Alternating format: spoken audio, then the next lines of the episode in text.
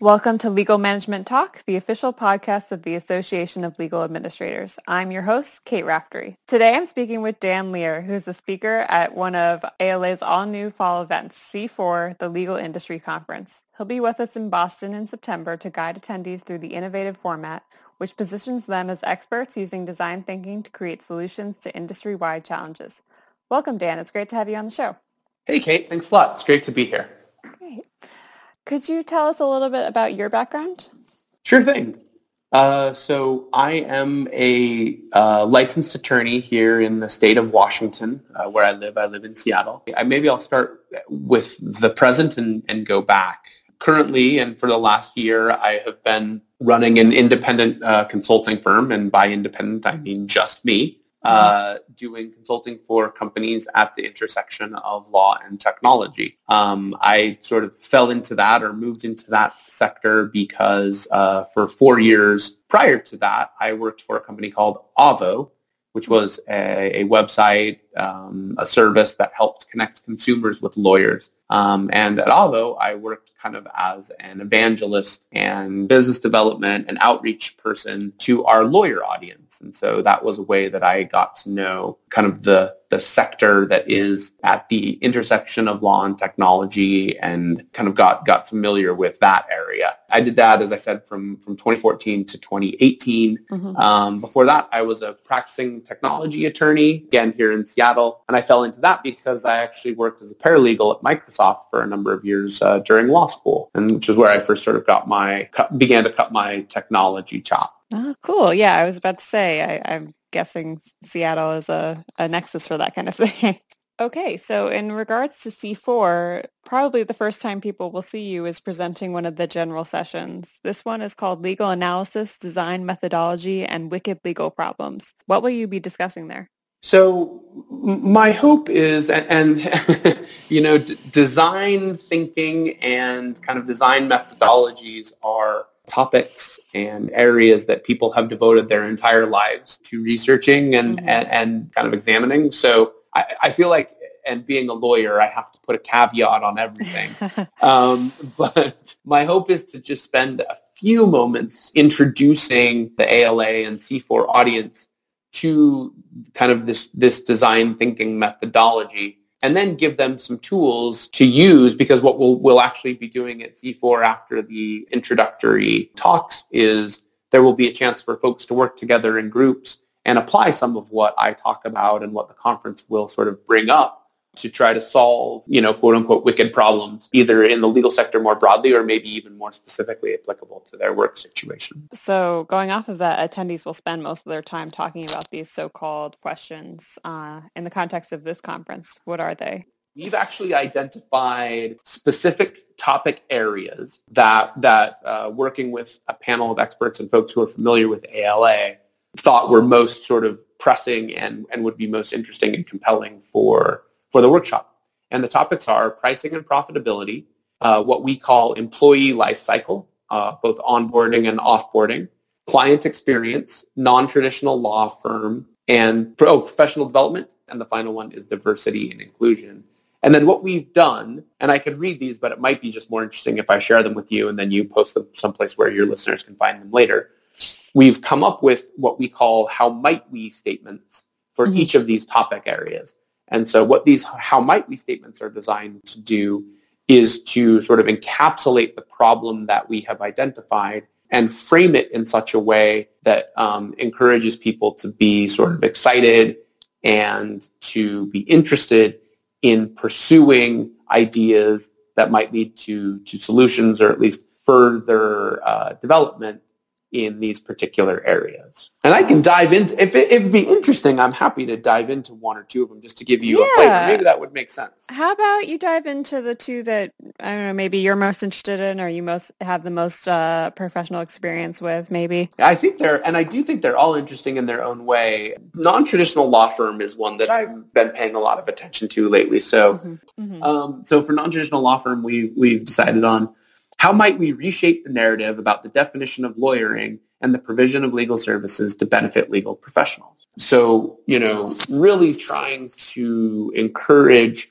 C4 attendees to think expansively mm-hmm. about what the law firm, quote unquote, of the future might look like or what even the legal services entity of the future might look like, and more specifically, how ALA members might play a role in that. And I really do think, you know, and again, I, am sure you folks are have had these conversations at the ALA, but and I and a lot of times what I'm about to say is kind of lobbed as a criticism, and I and I really don't mean it that way, but there I think there has for a variety, and again, I don't know if you want to hear all this stuff, Kate, so listeners, feel free to fast forward 15 or 30 seconds if this is fascinating. But I do think there has emerged a bit of a stratification in a lot of law firms as far as, you know, who's a quote unquote lawyer and who is not. Mm-hmm. And I, I hold out a lot of hope for those folks who fall into that latter category, you know, not lawyers I hold out a lot of hope for the future of legal services and the future of the legal sector with this changing notion of of what legal services are and what a law firm might be that folks who you know maybe don't wear that lawyer tag in their current organization will find a lot of really interesting growth opportunities as what we think of as an entity that deliver legal services uh, delivers legal services evolves into the future. And again, I again, this is where I think it, it should be, or I hope it is really exciting for ALA members. Mm-hmm. I think it is because I think since uh, a large amount of them don't have JDs or LLMs, that they want to be more agile than perhaps the traditional law firm wants to be. Uh, considering they're yeah. business oriented, so so yeah, I think that'll be interesting for them. Cool.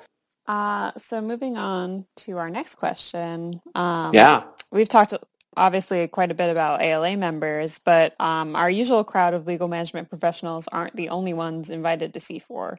So why is it important for them to work alongside the other invited people, including business partners, attorneys, legal technologists, and other specialists?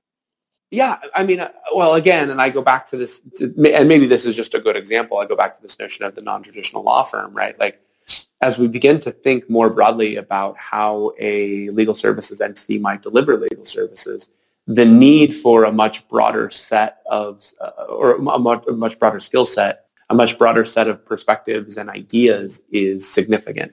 And so I absolutely welcome uh, additional diverse voices of any kind, be they professional, you know, um, cultural, um, you know, whatever fashion um, in order to help us figure out what sort of the future might look like.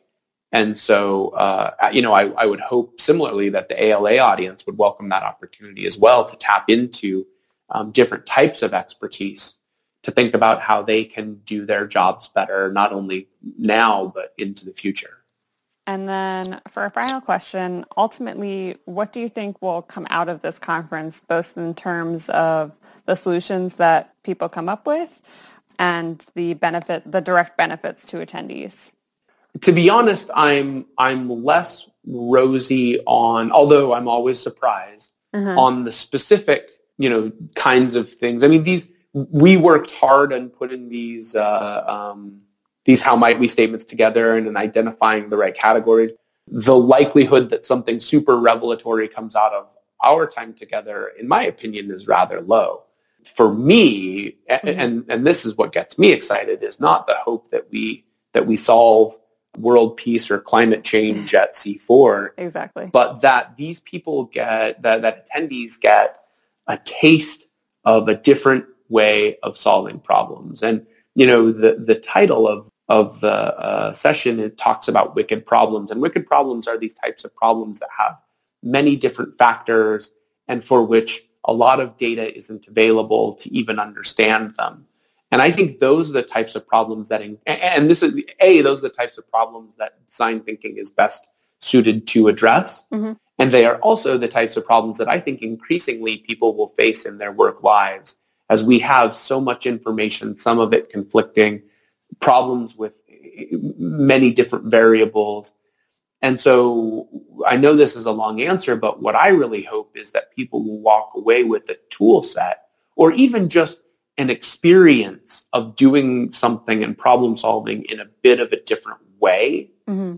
that will enable them to go back to their places of work, maybe even back to their own ventures if that's what they decide to do, and use this toolkit, use this different way of problem solving to attack wicked problems in their own lives and to kind of stretch their muscles in that way to grow their businesses and find, you know, professional fulfillment. So yeah, yeah my hope is is more on the, the longer term. Maybe I'm I'm bullish I'm more bullish on the, the long term than the short term, but I'm also hopeful that we come up with some cool solutions at, at C4 as well. That makes sense. I mean, if it was easy to solve or easy to understand problem, it wouldn't be a wicked problem. so yeah, absolutely, absolutely. and sure. yeah, I mean, obviously, for example, many years of work have gone into um, diversity inclusion, not only in the legal industry, but at all levels of society. So yeah, it would be very hopeful to think that we could solve that in one conference, but it's a good starting point, I think, for everyone. Absolutely. All right. Well, thank you so much for talking with me, Dan. It's my pleasure, Kate. I'm, I'm excited to, to be with you folks uh, in, in, at C4 in September. Great. You can also read Dan's responses about design thinking and design methodology in our legal management print edition, which will be published and sent around in July. I hope we've both given you some insight into how C4 will go and how you'll feel like an innovator while attending. The early bird registration deadline is August 5th, so make sure to sign up by then to save as much as $200. I'd also like to thank our listeners and subscribers for tuning in. If you like the show, please subscribe, rate, and review us, which makes it easier for others to find the podcast. As always, you can learn more about ALA and our upcoming events at alanet.org. Until next time.